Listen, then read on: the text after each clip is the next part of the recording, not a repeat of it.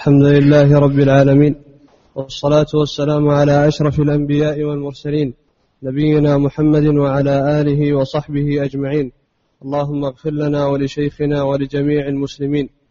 قال الشيخ حافظ رحمه الله بل خلق الله تعالى الخلق ليعبدوه عز وجل بما شرعه على ألسنة رسله وأنزل به كتبه ومع عبادتهم إياه لا يشركون بعبادته أحدا كائنا من كان.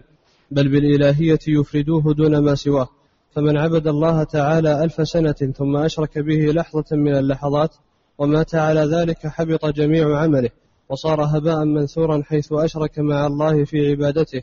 من هو مثله مخلوق لعبادة الله عز وجل؟ قال الله تعالى وما خلقت الجن والإنس إلا ليعبدون قال علي بن أبي طالب رضي الله عنه أي إلا لآمرهم أن يعبدوني وأدعوهم إلى عبادتي يؤيده قوله عز وجل وما أمروا إلا ليعبدوا إلها واحدا لا إله إلا هو سبحانه عما يشركون. وقال علي بن أبي طلحة عن ابن عباس رضي الله عنهما إلا ليعبدون أي ليقروا بعبادتي طوعا أو كرها. وهذا اختيار ابن جرير. وقال ابن جريج ومجاهد إلا ليعرفون. وقال الربيع بن أنس أي إلا للعبادة طوعا أو كرها. وقال السدي من العبادة ما ينفع ومنها ما لا ينفع. ولئن سألتهم من خلق السماوات والأرض ليقولن الله. فهذا منهم عبادة ولا ينفعهم مع الشرك. وقال الضحاك المراد بذلك المؤمنون. انتهى من تفسير ابن كثير. وقال الكلبي والضحاك وسفيان هذا خاص لأهل طاعته من الفريقين. يدل عليه قراءة قراءة ابن عباس رضي الله عنهما وما خلقت الجن والإنس من المؤمنين إلا ليعبدون. ثم قال في آية أخرى ولقد ذرأنا لجهنم كثيرا من الجن والإنس. وقال بعضهم وما خلقت السعداء من الجن والإنس إلا لعبادتي والأشقياء منهم إلا لمعصيتي. وهذا معنى قول زيد بن أسلم. قال هم على ما جبلوا عليه من الشقاوة والسعادة. وقيل معناه إلا ليخضعوا إلي ويتذللوا. ومعنى العبادة في اللغة التذلل والإنقياد. فكل مخلوق من الجن والإنس خاضع لقضاء الله ومتذلل لمشيئته. ولا يملك أحد لنفسه خروجا عما خلق عليه قدر ذرة من نفع ولا ضر. وقيل إلا ليعبدون أي ليوحدون. فأما المؤمن فيوحده في الشدة والرخاء وأما الكافر فيوحده في الشدة والبلاء دون النعمة والرخاء. بيانه قوله عز وجل فإذا ركبوا في الفلك دعوا الله مخلصين له الدين. الآية انتهى من تفسير البغوي رحمه الله تعالى. قلت وهذه الأقوال في هذه الآية وإن كانت متقاربة والآية تسع جميعها أرجحها الأول وهو قول أمير المؤمنين علي بن أبي طالب رضي الله عنه إلا لآمرهم وأدعوهم ل... إلا لا. إلا لآمرهم وأدعوهم لعبادتي. يؤيده قوله تعالى وما أمروا إلا ليعبدوا إلها واحدا. لا إله إلا هو سبحانه عما يشركون. وقوله تعالى وما أمروا إلا ليعبدوا الله مخلصين له الدين حنفاء الآية وغيرها من الآيات ذكر رحمه الله تعالى كلام أهل العلم في الآية العظيمة وما خلقت الجن والإنس إلا ليعبدون. وذكر أن من أهل العلم من حملها على ما يتعلق بالقدر كالقول بأنه ما جبلوا عليه من الشقاوة والسعادة وبعضهم حملها على المطيعين أنه ما خلق الجن والإنس من أهل الإيمان إلا لعبادته. وذكر القول المشهور فيها عن علي رضي الله عنه وما خلقت الجن والإنس إلا ليعبدون أي إلا لآمرهم أن يعبدون وأدعوهم لعبادتي. وعلى هذا يكون المعنى عام من يدخل فيه المؤمن وغير المؤمن. ثم إن منهم من يطيع فيكون مؤمنا ومنهم من يعصي فيكون عاصيا والله تعالى قد أمرهم جميعا قد أمرهم جميعا أن يطيعوه وأن يعبدوه. ولهذا أيده الشيخ رحمه الله وقال إنه يدل عليه قوله تعالى وما أمروا إلا ليعبدوا إلها واحدا. وهذا أمر للجميع. وقوله وما أمروا إلا ليعبدوا الله مخلصين له الدين. وهذا للجميع. فهذا محصل الكلام في هذه الآية من جهة الأقوال. نعم. وما يذكره رحمه الله من القراءات. الأصل اعتماد القراءة التي اتفق عليها الصحابة لكن ثمة قراءات نسخت فيستدل يعني يستفاد منها من جهة المعنى كقراءة ابن عباس رضي الله عنه وما وما أمروا إلا وما خلقت الجن والإنس من المؤمنين إلا ليعبدون. هذا باب التفسير يتضح. يعني يرى أن الآية خاصة بالمؤمنين لكن المعتمد هو القراءة التي اتفق عليها الصحابة رضي الله عنهم القراءات التي تكون قد نسخت وتكون باب التفسير فهذه ليست عليها العمدة وإنما يستفاد منها في بيان المعنى. نعم. ويؤيد ذلك أن الله تبارك وتعالى إنما شاء العبادة من جميع عباده من جميع عباده وأرادها منهم وقضاها عليهم في الشرع لا في الكون. فمن أطاع أمره وأتى بما أراده وشاءه منه فله رضاه والجنة. ومن خالف في ذلك فله سخطه والنار. ولو شاء الله تعالى من جميعهم العبادة وأرادها في الكون لم يكن لهم بد من ذلك ولم يكن لأحد إلى معصية الله تعالى من سبيل ولا يخرج عن قضائه تعالى وقدره شيء من المخلوقات مثقال ذرة فإنه لا راد لقضائه ولا معقب لحكمه ولا مضاد لأمره ولا ناقض لما أبرمه ولا دافع لما قدره. ولذلك قال المفسرون هذا المعنى في قوله تعالى وقضى ربك ألا تعبدوا إلا إياه فقال ابن عباس وقتادة والحسن وأمر ربك وقال الربيع بن أنس وأوجب ربك وقال مجاهد وأوصى ربك. وقرأ أبي بن كعب وابن مسعود والضحاك بن مزاحم ووصى ربك ألا تعبدوا إلا إياه. ولو أنه تبارك وتعالى قضى في الكون أن لا يعبد إلا إياه لم يشرك به أحد من خلقه. وإنما قضى ذلك شرعا ليبلوكم أيكم أحسن عملا ليجزي الذين أساءوا بما عملوا ويجزي الذين أحسنوا بالحسنى. وهذه المشيئة منه للعبادة من عباده شرعا عامة للمؤمنين وكافرهم عامة لمؤمنهم وكافرهم. وأما مشيئته للعباد الكونية القدرية وأما مشيئته للعبادة الكونية القدرية فخاصة للمؤمنين. فلهذا اتفقت فيهم المشيئتان فوافقوا المشيئة الشرعية لما سبق لهم في المشيئة القدرية الكونية.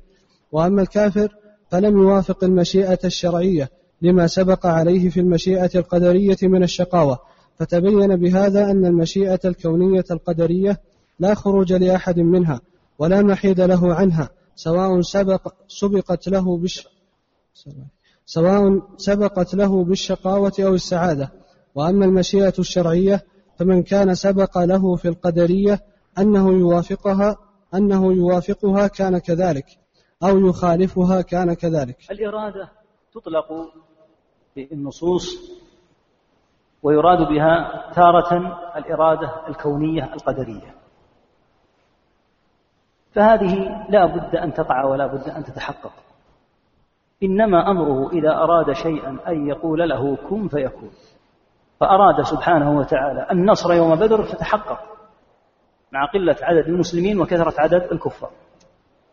وأراد سبحانه وتعالى أن تقع المصيبة يوم أحد لحكمة بالغة عنده عز اسمه لما خالف الرماة ما أمروا به فوقعت المصيبة في أحد التي سماها الله مصيبة ولما أصابتكم مصيبة قد أصبتم مثليها قلتم أنها. كل هذا بقدره سبحانه وإرادته. فالنوع الأول الإرادة الكونية. هذه لا خروج لأحد عنها ولا بد أن تقع. ثم هذه الإرادة الكونية منها ما يكون محبوبا لله عز وجل ومنها ما لا يكون محبوبا. النوع الثاني من الإرادة الإرادة الشرعية. يريد الله عز وجل من العباد الصلاة. يريد منهم الصيام. فيأمرهم سبحانه وتعالى بذلك. فإذا صلى المصلي وصام الصائم تحققت فيه الإرادة الشرعية. ولهذا الإرادة الشرعية محبوبة لله عز وجل. أما الإرادة الكونية فتارة تكون محبوبة وتارة تكون غير محبوبة. وعدم التفريق بين الإرادة الشرعية والإرادة الكونية هو الذي سبب الاضطراب العظيم عند المعتزلة. لأنهم يظنون أن الإرادة نوع واحد وهذا غلط. الإرادة ليست نوعا واحدا بل الإرادة نوعان وثمة إرادة كونية وإرادة شرعية. هنا الشيخ حافظ رحمه الله سماها المشيئة الشرعية والمشيئة الكونية والمعروف عند أهل العلم. وكذلك سماها ابن كثير رحمه الله جعل المشيئة نوعان مشيئة كونية ومشيئة شرعية والمعروف عند أهل العلم. أن الذي يقسم هو الإرادة لا المشيئة. لأن الإرادة الكونية هي المشيئة. كما قال الشافعي رحمه الله في الأم ومشيئة الله إرادته. فالشيخ رحمه الله قال إن هناك مشيئة شرعية ومشيئة كونية. كانوا يرى أن الأمر في هذا سهل. عبر بالمشيئة أو عبر بالإرادة. لكن معروف أن الإرادة هي التي تنقسم إلى إرادة كونية وهي المشيئة العامة وإرادة شرعية وهي التي ذكرنا. نعم. الله وأما معنى العبادة فقال شيخ الإسلام ابن تيمية رحمه الله تعالى العبادة هي اسم, اسم جامع لكل ما يحبه الله تعالى ويرضاه من الأقوال والأعمال الباطنة والظاهرة.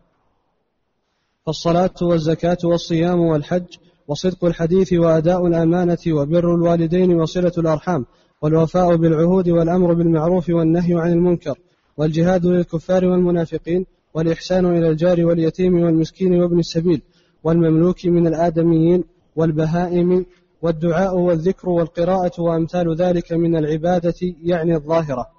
وكذلك حب الله ورسوله وخشيته والإنابة إليه وإخلاص الدين له والصبر لحكمه والشكر لنعمه والرضا بقضائه والتوكل عليه والرجاء لرحمته والخوف لعذابه وأمثال ذلك من العبادة لله يعني الباطنة وجماع العبادة وأمثال ذلك؟ وأمثال ذلك من العبادة لله يعني الباطنة. وجماع العبادة كمال الحب مع كمال الذل وسيأتي إن شاء الله تعالى زيادة بحثها في بابها من المتن أمر العبادة يحتاج طالب العلم أن يضبط معناه. أصل العبادة من الذل والخضوع.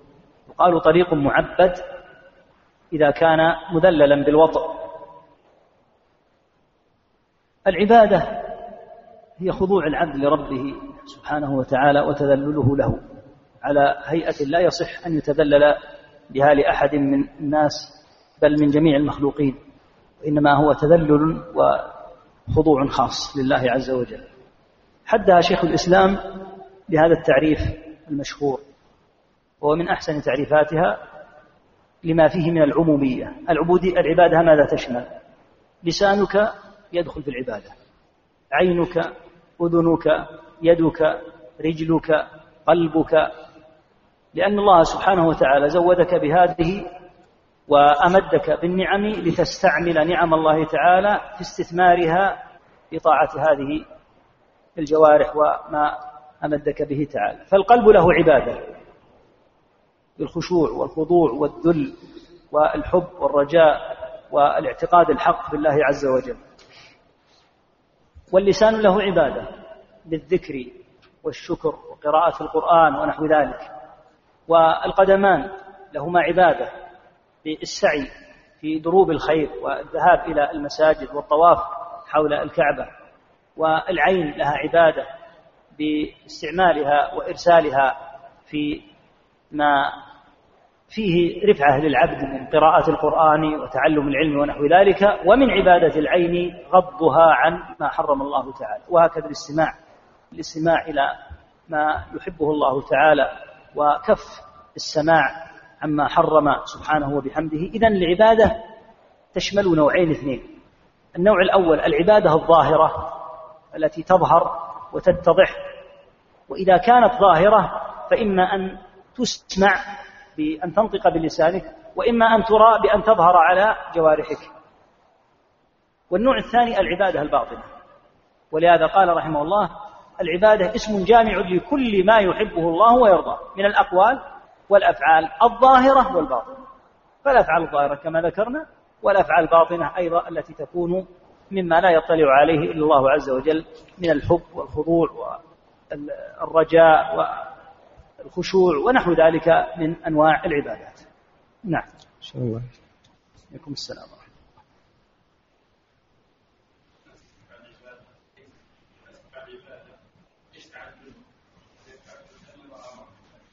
متداخل. متداخل وإذا أدى العبادة لأن الله تعالى أمر بذلك فإنه لم يؤديها إلا لأنه خاضع لله عز وجل. ولهذا إذا تمرد كما فعل إبليس قال ما منعك أن تسجد لما خلقت بيدي؟ وقال في الموضع الآخر أستكبرت أم كنت من العالين؟ المتمرد على العبادة لا يخضع لأمر الله لكن يتفاوت الناس في درجة هذا الخضوع والخشوع. فإذا فعلها المسلم مطيعا لله فعنده خضوع لا بد. ما يفعلها هكذا بلا خضوع لا بد أن يكون. لو أنه لم يخضع لله تعالى لفعل فعل متكبر إبليس وأمثاله. نعم. قال رحمه الله أخرج فيما قد مضى من ظهر آدم ذريته كالذر وأخذ العهد عليهم أنه لا رب معبود بحق غيره. أخرج أي الله, أي الله تبارك وتعالى فيما أي زمن الذي قد مضى وذلك بعد خلقه آدم عليه السلام.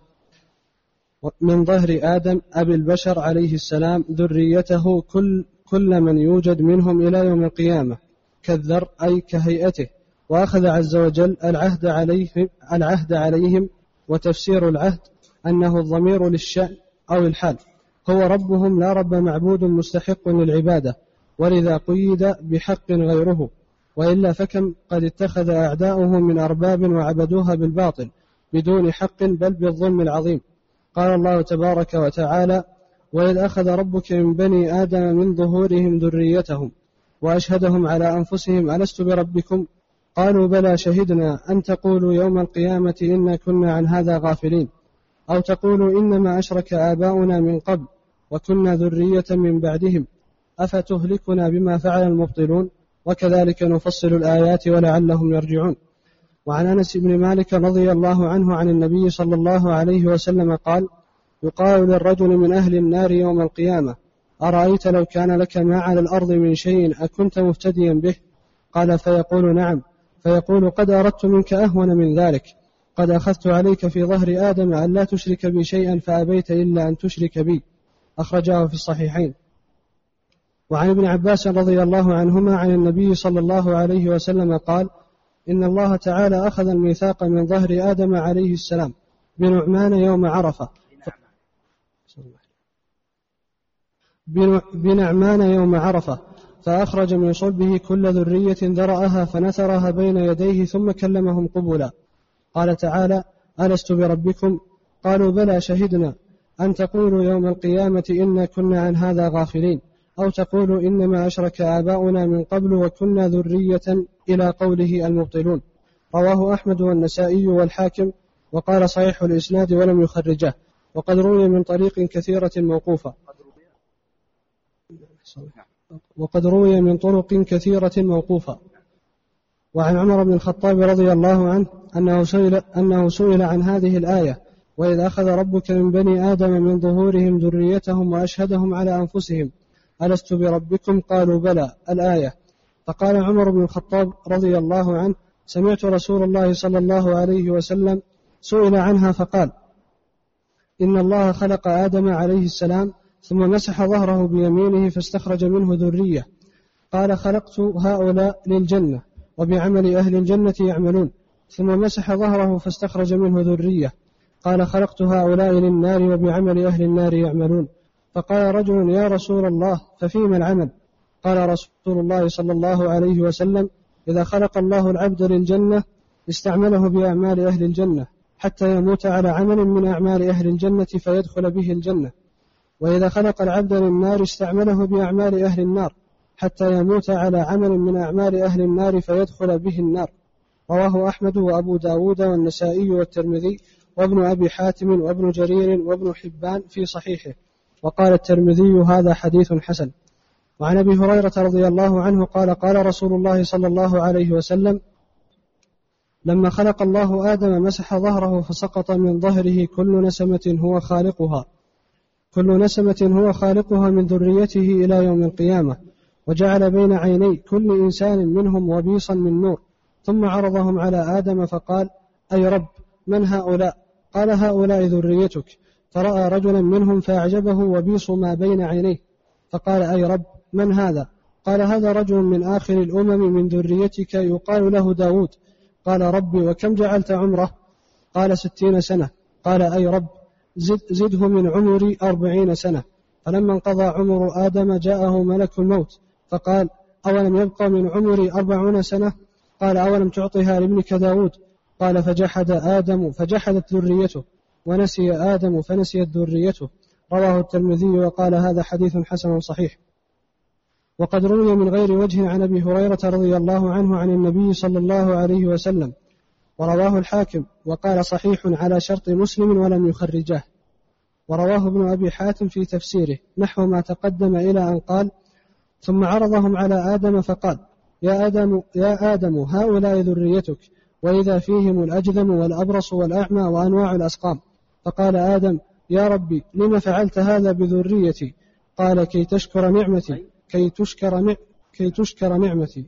صلى الله عليه وقال آدم يا رب من هؤلاء الذي أر... الذين أراهم أظهر الناس نورا؟ قال هؤلاء هم الأنبياء يا آدم من ذريتك. ثم ذكر قصة داود كنحو ما تقدم. وعن هشام بن حكيم رضي الله عنه أن رجلا سأل النبي صلى الله عليه وسلم فقال يا رسول الله أتبدأ الأعمال أم قد قضي القضاء؟ قال فقال رسول الله صلى الله عليه وسلم إن الله قد أخذ ذرية آدم من ظهورهم ثم أشهدهم على أنفسهم ثم أفاض بهم في كفيه ثم قال هؤلاء في الجنة وهؤلاء في النار. فأهل الجنة ميسرون لعمل أهل الجنة وأهل النار ميسرون لعمل أهل النار. هذا هو القول الأول. موضوع العهد والكلام فيه يحتاج طالب العلم إلى ضبطه لأن كلام أهل العلم رحمهم الله تعالى فيه وقد يكون فيه شيء من الغموض نحاول أن نلخصه لك إن شاء الله عز وجل الآن. العهد هو الوارد في قوله تعالى وإذ أخذ ربك من بني آدم من ظهورهم ذريتهم وأشهدهم على أنفسهم ألست بربكم؟ قالوا بلى. شهدنا أن تقولوا يوم القيامة إنا كنا عن هذا غافلين. القول الأول في هذا العهد هو الذي سمعت في هذه النصوص والآثار وهو قول جماهير المفسرين رحمهم أن المراد بالميثاق ما جاء في هذه الأحاديث والآثار أن الله استخرج ذرية آدم من ظهر آدم وأشهدهم على أنفسهم فأجابوه بهذا الذي ذكر في الآية. ألست بربكم؟ قالوا بلى. هذا مشهور عن كثير من السلف رضي الله عنهم. يأتي قول آخر إن شاء الله تعالى. قال أصحابه إن الآية لم يذكر فيها آدم أصلا. ما المذكور؟ وإذ أخذ ربك من بني آدم ولم يذكر فيها ظهر آدم وإنما ذكر فيها ظهورهم. وإذ أخذ ربك من بني آدم من ظهورهم ولم تذكر ذرية آدم وإنما ذكرت ذريتهم. وإذ أخذ ربك من بني آدم من ظهورهم ذريتهم. قالوا فهذا يدل على أن هذه الآثار لا تعلق لها بالآية. وإنما المراد كما سيأتي إن شاء الله عند عرض القول الآخر المذكور في الآية غير المذكور في الآثار. ولهذا اختاروا أن المراد كما سيأتي هو الفطرة. أن المراد هنا هو الفطرة. الشيخ حافظ رحمه الله تعالى لما ذكر القول الثاني ذكر أن القول الثاني لا يخالف هذا القول القول الأول. فهناك أكثر من عهد. العهد الأول هو المذكور في النصوص هذه والآثار وأقواها حديث أنس رضي الله عنه في الصحيحين أن الله تعالى يقول للكافر في القيامة حين يرى هذا العذاب لو كان لك مثل ما في الأرض أكنت مفتديا به؟ فيقول بلى قال قد طلبت منك أهون من ذلك وأنت في ظهر آدم. قالوا هذا من الأدلة. الظاهرة على أن المراد هذا القول الذي نقوله وهو أن الآية أن الآية تربط بهذه النصوص وبهذه الآثار وأن الاستخراج من ظهر آدم. القول الثاني الذي قالوا إنه قول إن المراد به الفطرة سيجيبون على قوله تعالى قالوا بلى شهدنا. ويجمع الشيخ حافظ رحمه الله تعالى لاحقا بأن هذا عهد هو المذكور في الآثار وثمة عهد آخر هو الذي فطروا عليه وثمة عهد ثالث هو الذي بعثت به الرسل صلى الله عليه وسلم مذكرة لهم بما فطروا عليه. نعم. رواه ابن جرير وابن مرداويه من طرق عنه وعن أبي أمامة رضي الله عنه قال قال رسول الله صلى الله عليه وسلم لما خلق الله الخلق وقضى القضية أخذ أهل قضية. الياء غير مضبوطة قضية. لكن عندي شيخ القاف مضمومة. القضي القاف مضمومة والضاء مسكرة قضية؟ هنا. آه مثل قضية. قضية. يمكن. لكن هي يمكن تكون قضية. وهنا تأتي قضية أيضا. نعم. راه الشيخ اللي عندي. لما خلق الله الخلق وقضى القضية أخذ أهل اليمن بيمينه وأهل أخذ أهل اليمين بيمينه وأهل الشمال بشماله فقال يا أصحاب اليمين فقالوا لبيك وسعديك. قال ألست بربكم؟ قالوا بلى. قال يا أصحاب الشمال. قالوا لبيك وسعديك. قال ألست بربكم؟ قالوا بلى. ثم خلط بينهم فقال له يا رب لم خلطت بينهم؟ قال لهم قال لهم أعمال من دون ذلك هم لها عاملون. أن يقولوا يوم القيامة إنا كنا عن هذا غافلين. ثم ردهم في صلب آدم. رواه ابن مرداويها وفيه جعفر بن الزبير. رواه ابن مردويه أسمي شيء. ابن مردويه أحسن الله. رواه ابن مرداويه وفيه جعفر بن الزبير وهو ضعيف. وعن ابن عباس رضي الله عنهما قال أخرج الله ذرية آدم من ظهره كهيئة الذر وهو في وهو في أذي من الماء. عندي شيخ مشدد الياء فقط. لا شيخ. والألف ممدودة. هو واضح نعم. رواه ابن مردويه رواه ابن جرير. وله عنه رضي الله عنه قال إن الله تعالى مسح صلب آدم فاستخرج منه كل نسمة هو خالقها إلى يوم القيامة. فأخذ عليهم الميثاق أن يعبدوه ولا يشركوا به شيئا وتكفل لهم بالرزق ثم أعادهم في صلبه. فلن تقوم الساعة حتى يولد من أعطى الميثاق يومئذ. فمن أدرك منهم الميثاق الآخر فوفى به نفعه الميثاق الأول. ومن أدرك الميثاق الآخر فلم يقر به لم ينفعه الميثاق الأول. ومن مات صغيرا قبل أن يدرك الميثاق الآخر مات على الميثاق الأول على الفطرة.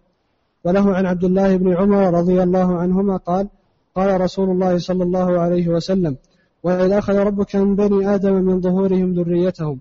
قال أخذ من ظهري كما يؤخ كما يؤخذ بالمشط من الرأس. فقال لهم وأشهدهم على أنفسهم ألست بربكم؟ قالوا بلى. قالت الملائكة شهدنا أن تقولوا يوم القيامة إنا كنا عن هذا غافلين. وصحح ابن كثير وقفه. وعن أبي بن وعن وعن أبي بن كعب رضي الله عنه في قوله تعالى وإذا أخذ ربك من بني آدم من ظهورهم ذريتهم وأشهدهم على أنفسهم ألست بربكم؟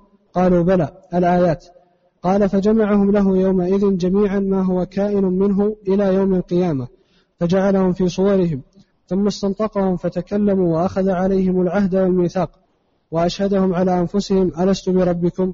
قالوا بلى الآية. قال فإني أشهد عليكم السماوات السبع والأرضين السبع وأشهد عليكم آباك وأشهد عليكم أباكم آدم. أن تقولوا يوم القيامة لم نعلم بهذا. اعلموا أنه لا إله غيري ولا, ولا رب غيري.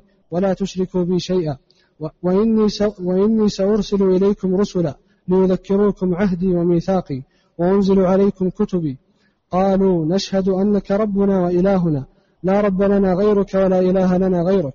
فأقروا له يومئذ بالطاعة. ورفع أباهم آدم فنظر إليهم فرأى فيهم الغني والفقير. وحسن الصورة ودون ذلك. فقال يا ربي لو سويت بين عبادك. قال إني أحببت أن أشكر. ورأى فيهم الأنبياء مثل السرج عليهم النور وخصوا بميثاق آخر من الرسالة والنبوة فهو الذي يقول تعالى وإذ أخذنا من النبيين ميثاقهم الآية وهو الذي يقول فأقم وجهك للدين حنيفا فطرة الله الآية ومن ذلك قال هذا نذير من النذر الأولى ومن ذلك قال وما وجدنا لأكثرهم من عهد الآية رواه عبد رواه عبد الله بن أحمد في مسند أبيه وابن أبي حاتم وابن جرير وابن مردويه وفي البغوي قال مقاتل وغيره من أهل التفسير إن الله تعالى مسح صفحة ظهر آدم اليمنى فأخرج منه ذرية بيضاء كهيئة الذر يتحركون. ثم مسح صفحة ظهره اليسرى فأخرج منه ذرية سوداء كهيئة الذر. فقال يا آدم هؤلاء ذريتك. ثم قال لهم ألست بربكم؟ قالوا بلى. فقال للبيض هؤلاء في الجنة برحمتي ولا أبالي. وهم أصحاب اليمين. وقال للسود هؤلاء في النار ولا أبالي وهم أصحاب الشمال. ثم أعادهم جميعا في صلبه. فأهل القبور محبوسون حتى يخرج أهل الميثاق كلهم من أصلاب الرجال وأرحام النساء. قال الله تعالى في من نقض العهد الأول وما وجدنا لأكثرهم من عهد؟ وقال بعض أهل التفسير إن أهل السعادة أقروا طوعا وقالوا بلى وأهل الشقاوة قالوا تقية وكرها. وذلك معنى قوله تعالى وله أسلم من في السماوات والأرض طوعا وكرها. واختلفوا في موضع الميثاق. قال ابن عباس رضي الله عنهما ببطن نعمان واد إلى جنب عرفة. وروي عنه أيضا أنه بدهناء من أرض الهند وهو الموضع الذي هب وهو الموضع الذي هبط. الذي هبط آدم عليه السلام عليه. وهو الموضع الذي هبط آدم عليه السلام عليه. وقال الكلبي بين مكة والطائف. وقال السدي أخرج آدم عليه السلام من الجنة فلم يهبطه من السماء ثم مسح ظهره فأخرج ذريته. الأصل تحديد الموضع. مما هو من الغيبيات لا يلزم فيه بشيء إلا بنص عن النبي عليه الصلاة والسلام. وهذا من باب قوله عليه الصلاة والسلام حدثوا عن بني إسرائيل ولا حرج الغالب أن هذه من الأشياء التي تتلقى عنه. وروي أن الله تعالى أخرجهم جميعا وصورهم وجعل لهم عقولا يعلمون بها وألسنا ينطق ينطقون بها. ثم كلمهم قبلا يعني عيانا. وقال ألست بربكم؟ وقال الزجاج وجائز أن يكون الله تعالى جعل لأمثال الذر فهما تعقل به كما قال تعالى قالت نملة يا أيها النمل ادخلوا مساكنكم. قال البغوي فإن قيل فإن معنى قوله وإذ أخذ ربك فإن قيل. فإن قيل فإن قيل فإن معنى قوله وإذ أخذ ربك من بني آدم من ظهورهم ذريتهم. قيل ما معنى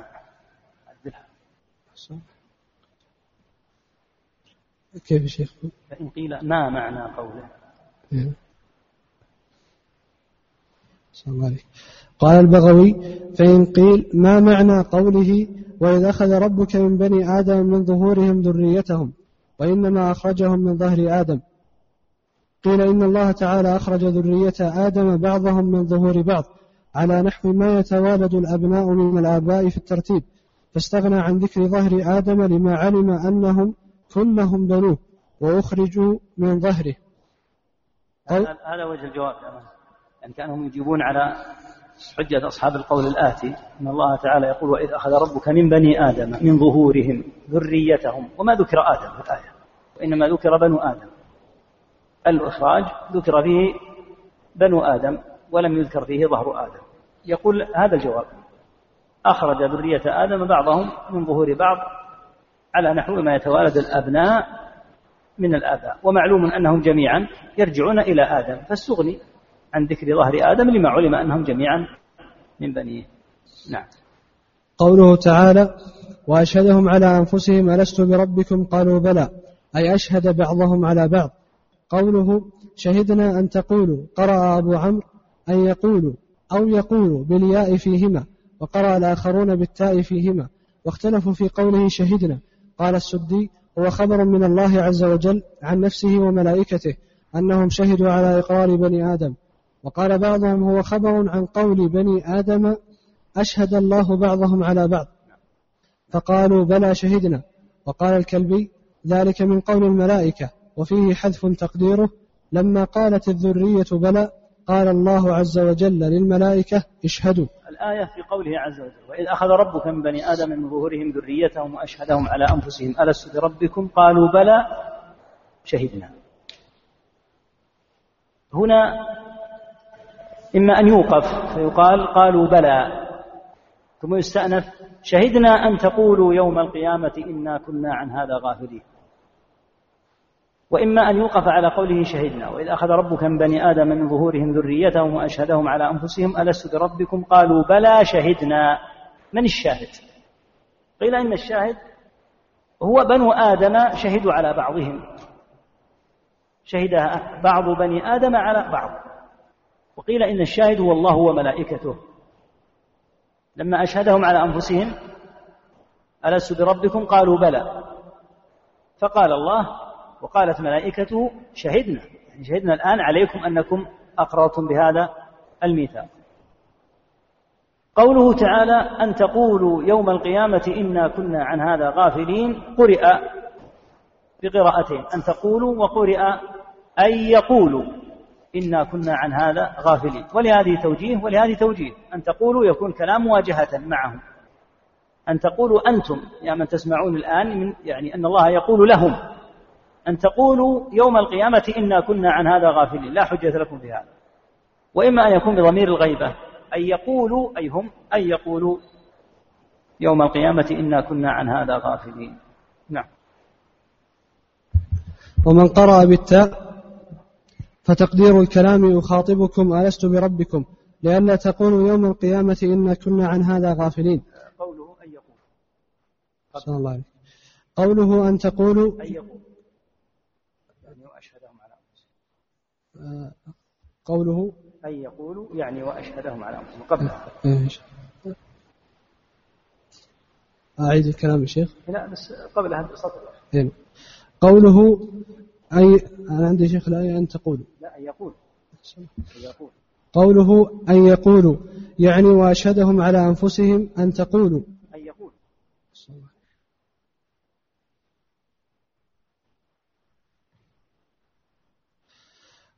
قوله أن يقولوا يعني وأشهدهم على أنفسهم أن يقولوا أي لئلا يقولوا أو كراهية أن يقولوا. ومن قرأ بالتاء الكلام اللي عندنا أن تقولوا الآن بالتاء. القراءة الثانية أن تقولوا. الكلام الأول أن يقولوا. نعم. ومن قرأ بالتاء فتقدير الكلام أخاطبكم ألست بربكم لئلا تقولوا يوم القيامة إنا كنا عن هذا غافلين. أي عن هذا الميثاق والإقرار.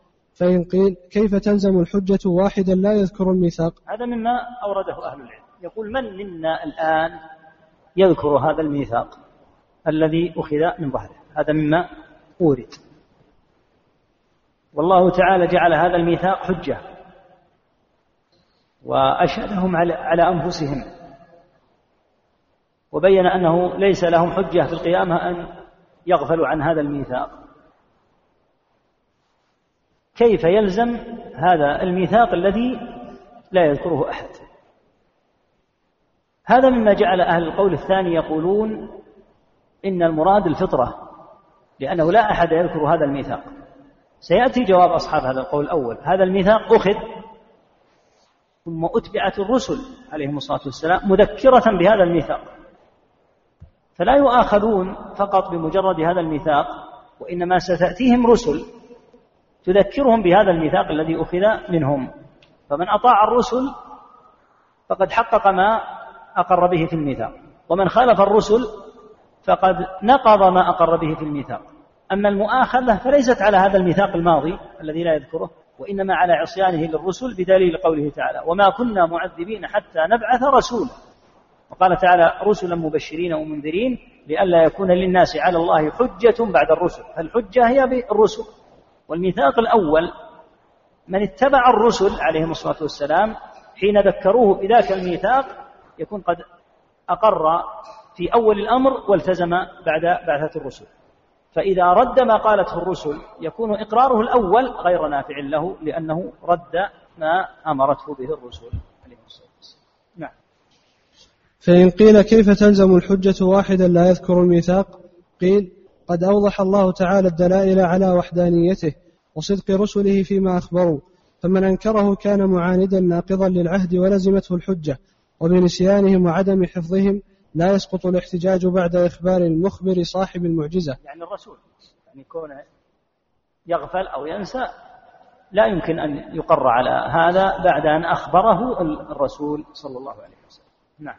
قوله أو تقول إنما أشرك آباؤنا من قبل وكنا ذرية من بعدهم. يقول إنما أخذ الميثاق عليكم لئلا تقولوا أيها المشركون إنما أشرك آباؤنا من قبل ونقضوا العهد وكنا ذرية من بعدهم أي كنا أتباعا لهم فاقتدينا بهم فتجعلوا هذا عذرا لأنفسكم وتقولوا أفتهلكنا بما فعل المبطلون أفتعذبنا بجناية آبائنا المبطلين فلا يمكنهم أن يحتجوا بمثل هذا الكلام بعد تذكير الله تعالى بأخذ الميثاق على التوحيد. وكذلك نفصل الآيات أي نبين الآيات ليتدبرها العباد ولعلهم يرجعون من الكفر إلى التوحيد انتهى البغوي. وقال ابن كثير رحمه الله تعالى وذهب طائفة من السلف والخلف أن المراد بهذا الإشهاد إنما هو فطرهم على التوحيد. كما في حديث أبي هريرة رضي الله عنه قال قال رسول الله صلى الله عليه وسلم كل مولود يولد على الفطرة وفي رواية على هذه الملة فأبواه يهودانه وينصرانه ويمجسانه كما تولد البهيمة بهيمة جمعاء.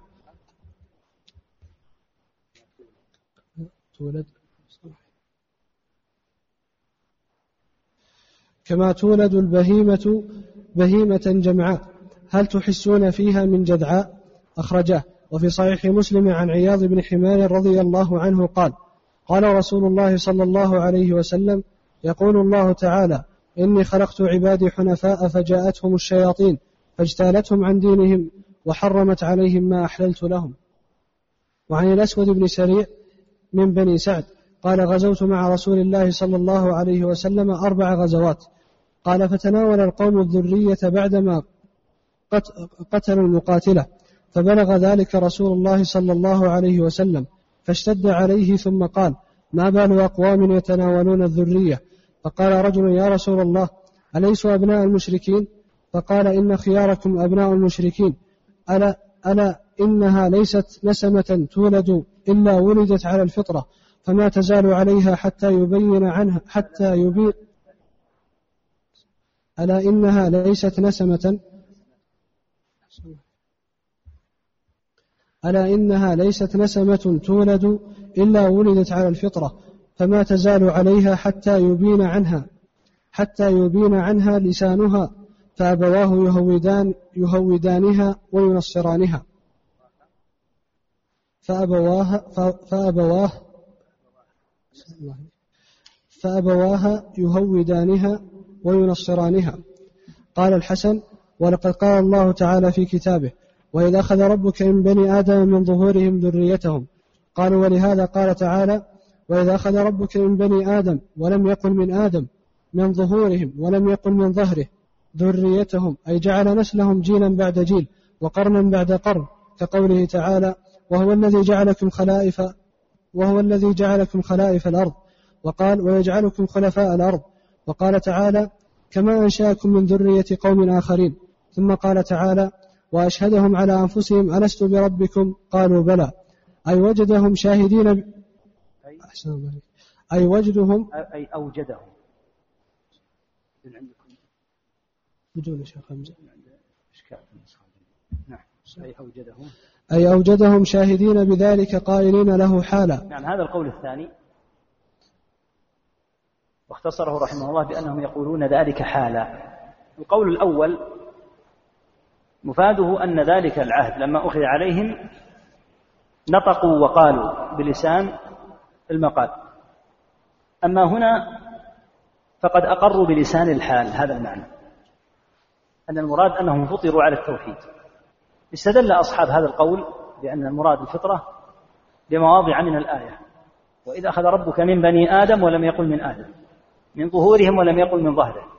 ذريتهم ولم يقل ذريته. وجعلهم نسلا بعد نسل يتناسلون ويتكاثرون كما قال تعالى وهو الذي جعلكم خلائف الأرض. فقالوا الآية ليس لها تعلق بآدم بل بذريته. وبالتالي يكون المعنى أنهم قالوا هذا بلسان الحال لا بلسان المقام استدلوا على صحة مقولتهم بما سيأتي في الآيات بأن الشهادة تكون بلسان الحال. كما أنها تكون بلسان المقال. فإن قولهم قالوا بلى على توجيه أصحاب هذا القول لا يكون نطقا وإنما قالوه من باب الشهادة على أنفسهم كما قال تعالى ما كان للمشركين أن يعمروا مساجد الله شاهدين على أنفسهم بالكفر يقول ما كانوا يقولون نحن كفار بل يزعمون أنهم مؤمنون لكن لسان حالهم ووضعهم يدل على الكفر هذا هو المعنى. استدلوا أيضا كما سيأتي بأن الله تعالى جعل هذا الميثاق حجة مستقلة مع أنه لا أحد يذكر هذا الميثاق فكيف يكون حجة؟ وتقدم الكلام عن أنه يكون حجة من جهة أن الرسل يأتون ليذكروا ليذكروا بهذا الميثاق. فمن أطاع الرسل وذكر بذاك الميثاق يكون قد أطاع حين أخذ منه أولا ثم أطاع الرسل. ومن رد على الرسل عليهم الصلاة والسلام أمرهم فإنه يكون ذاك الإقرار الأول لا ينفعه ويكون قد نقض إقراره الأول برده على الرسل نعم.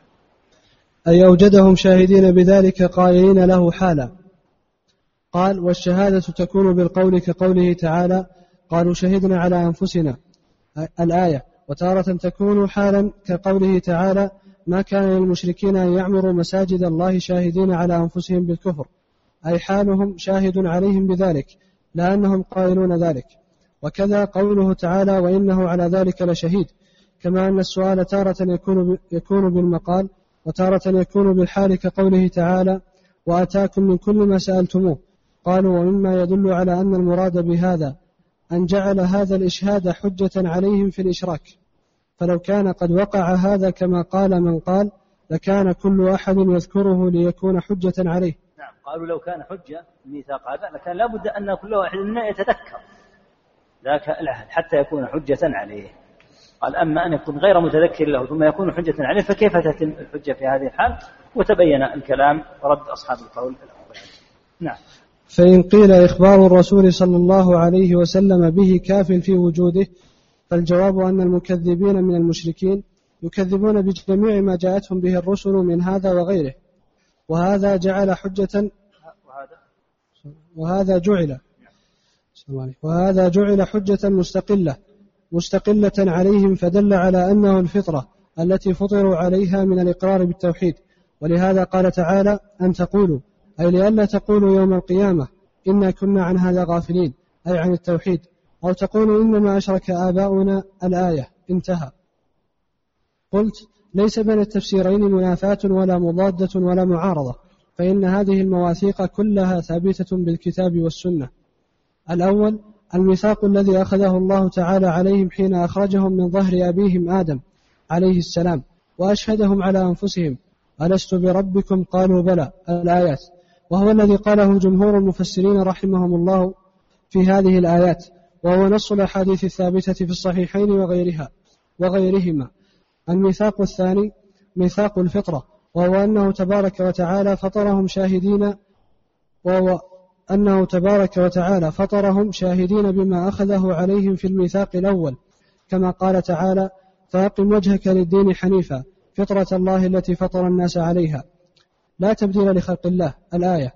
وهو الثابت في حديث أبي هريرة وعياض بن حمار والأسود بن سريع رضي الله عنهم وغيرها من الأحاديث في الصحيحين وغيرهما.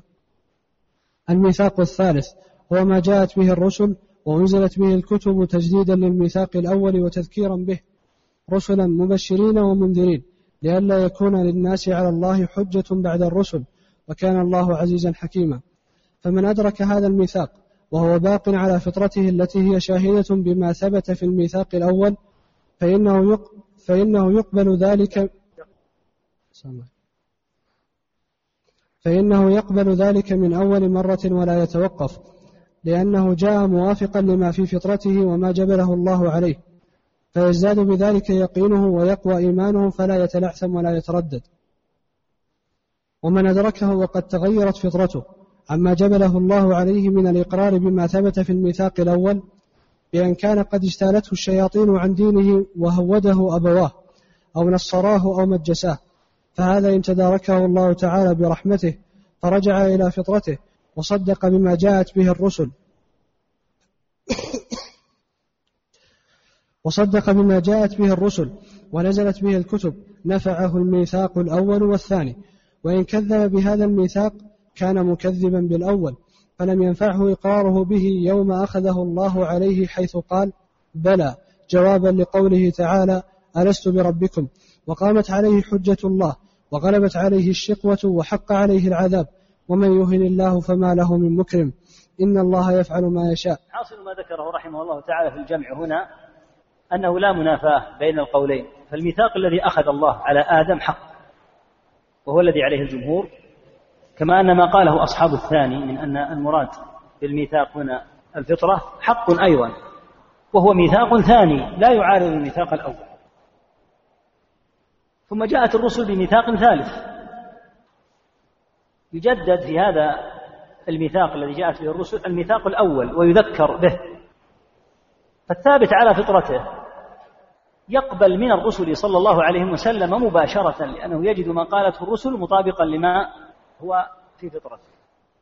أما من تغيرت فطرته وحرف إلى اليهودية أو النصرانية أو المجوسية كما في الحديث فأبواه يهودانه أو ينصرانه أو يمجسانه يهودانه أي يجعلانه يهودية. أو ينصرانه يجعلانه نصرانية أو يمجسانه يجعلانه مجوسية. الذي تتغير فطرته على هذا الحال فإنه يرد ما جاءت به الرسل ويأباه إلا إن رحمه الله تعالى ووفقه لقبول الحق. في هذه الحالة إذا رد ما جاءت به الرسل في هذا الميثاق الثالث لا ينفعه إقراره الأول. ولهذا جمع رحمه الله تعالى بين الأقوال بأن قول من قال إن المراد الميثاق الذي أخذ على ذرية آدم وهم في ظهره كما تقدم في النصوص صواب ودليله الأقوى حديث أنس في الصحيحين وحديث ثابت لا إشكال فيه. والذين قالوا إن المراد الفطرة لا يناقض كلامهم قول أصحاب القول الأول بل هو ميثاق ثاني الله تعالى فطر العباد وجعل فطرة فطرهم مهيئة على أن ربهم سبحانه وتعالى هو الخالق لهم وهو المستحق العبادة ثم جاء الميثاق الثالث على يد الرسل صلى الله عليه وسلم لتذكر بالميثاق الأول. وهذا الكلام منها رحمه الله تعالى الحقيقة أنه من أحسن ما يعني كتب في هذا الباب. لأن العادة أن أصحاب كل قول يؤكدون على قولهم كما تقدم معنا في شرح الطحاوية. شارح الطحاوية رحمه الله تعالى اختار القول الثاني. وأيده بنحو عشرة وجوه. وبين أن القول الأول ليس بصواب. لكن هنا الشيخ رحمه الله جمع جمعا جيدا الحقيقة. قال هذا ميثاق وذاك ميثاق آخر ولا تعارض بين الميثاقين. نعم. ومن لم يدرك هذا الميثاق بأن مات صغيرا قبل التكليف مات على الميثاق الأول على الفطرة. فإن, فإن كان من أولاد المسلمين فهم مع آبائهم وإن كان من أولاد المشركين فالله أعلم بما كان عاملا لو أدركه. كما في الصحيحين عن ابن عباس رضي الله عنهما قال سئل رسول الله صلى الله عليه وسلم عن أولاد المشركين فقال صلى الله عليه وسلم الله تعالى إذ خلقهم أعلم بما كانوا عاملين. وفيه عن أبي هريرة رضي الله عنه قال سئل رسول الله صلى الله عليه وسلم عن ذرار المشركين فقال صلى الله عليه وسلم الله أعلم بما كانوا عاملين. نعم هذا موضع مهم. إذا قيل إن الله تعالى أخذ العهد على هؤلاء ثم إنهم بلغوا وخالفوا العهد وارتكبوا ما فيه نقض لهذا العهد وردوا على الرسل عليهم الصلاة والسلام. ما حال من ماتوا ولم يبلغوا. هؤلاء الذين ماتوا ولم يبلغوا إما أن يكونوا من أبناء المسلمين وإما أن يكونوا من أبناء المشركين. المؤكد أن الجميع ماتوا على الفطرة حتى لو كان ابن يهودي أو نصراني معادي للإسلام. الابن هذا على فطرته حتى الآن لأنه لم يبلغ. ما حالهم؟ أما أبناء المسلمين فثبت في الأحاديث الصحيحة ما يدل على أنهم ناجون لأنهم يتبعون آباءهم. أما ما يتعلق بأبناء المشركين فهذا موضع مما كان بعض أهل العلم يكره الكلام فيه. إذ هو أمر غيبي ويتنازعه أمران. الأمر الأول أنهم على فطرة. والأمر الثاني هذا الحديث الله أعلم بما كانوا عاملين فإنهم لو تقدمت بهم السن يمكن أن يكونوا على نهج آبائهم كما يحدث كثيرا أن ابن الكافر يكون كافرا وهو غالب وكثير جدا ويمكن أيضا أن يبلغ ويخالف أباه ويترك الكفر. قالوا إذا يحال الأمر إلى الله كما أجاب النبي صلى الله عليه وسلم. الله أعلم بما كانوا عاملين لما سئل عن أولاد المشركين سؤالا قال الله أعلم بما كانوا عاملين. هذا الصبي الذي مات في الثانية أو في الثالثة من عمره الله يعلم لو أنه تقدم به السن وبلغ مبلغ الرجال ماذا سيكون؟ هل سيكون كأبيه في الكفر والحقد على الإسلام وأهله وقتالهم أو أنه سيكون كحال بعض من يهديه الله عز وجل من الكفار بعد مضي سنين وقد يهدي الله تعالى بعضهم بعد أن يمضي معظم عمره في التسعين أو في السبعين يسلم بعضهم. فيقال أحل الأمر إلى الله تعالى وهو يعلم أن هذا الصغير لو أنه بلغ هل سيسلم أو لا يسلم؟ فيحال أمرهم إلى الله. هذا القول الأول. القول الثاني ورجحه شيخنا الشيخ ابن باز رحمه الله تعالى هو أن أولاد المشركين يكونون في الجنة. بدلالة حديث سمرة بن جندب رضي الله عنه أن النبي صلى الله عليه وسلم رأى أطفالا عند إبراهيم عليه الصلاة والسلام في الرؤيا المنامية في الجنة. قال وأخبر أنهم أولاد المسلمين. فقال بعض الصحابة وأولاد المشركين؟ قال وأولاد المشركين. قالوا فدل هذا على أن هؤلاء الأولاد الصغار الذين قد يموت الواحد منهم رضيعا قد يموت في الثانية في الثالثة في السابعة المهم لم يجري عليه القلم. ولم يبلغ هو على فطرته ولم يجري عليه القلم بكتابة سيئة فمات. فهو كابن المسلم في كونهم جميعا على فطرة. وحتى لو وقع منه ما وقع هو مجرد تقليد ولم يجري عليه قلم. ولو ذهب به مثلا أبوه إلى الكنيسة وقلد أباه في صلاته يقول هذا لم يبلغ أصله ولم يكلف. قالوا فدل حديث سمرة على أن النبي صلى الله عليه وسلم قال أولا الله أعلم بما كانوا عاملين ثم أعلم فجزم بأنهم في الجنة وهو الذي اختاره الشيخ رحمه الله تعالى ومن اختيار النووي. والقولان معروفان عن أهل العلم رحمهم الله تعالى وإلى الله عز وجل الأمر في عباده وهو سبحانه لا يظلم مثقال ذرة. الحاصل أن الكلام في الميثاق على ما سمعت يعني وعلى هذا التفصيل وكلام الشيخ حافظ عليه الرحمة. كلام في الحقيقة فيه تحقيق وفيه جمع جيد وواضح. وفيه توضيح أيضا. عرفت الآن أن القول الأول أن هؤلاء نطقوا بلسان المقال. وأصحاب القول الثاني قال قالوا إن هذه الشهادة شهادة بلسان الحال. ثم جمع بينها على ما سمعت والله تعالى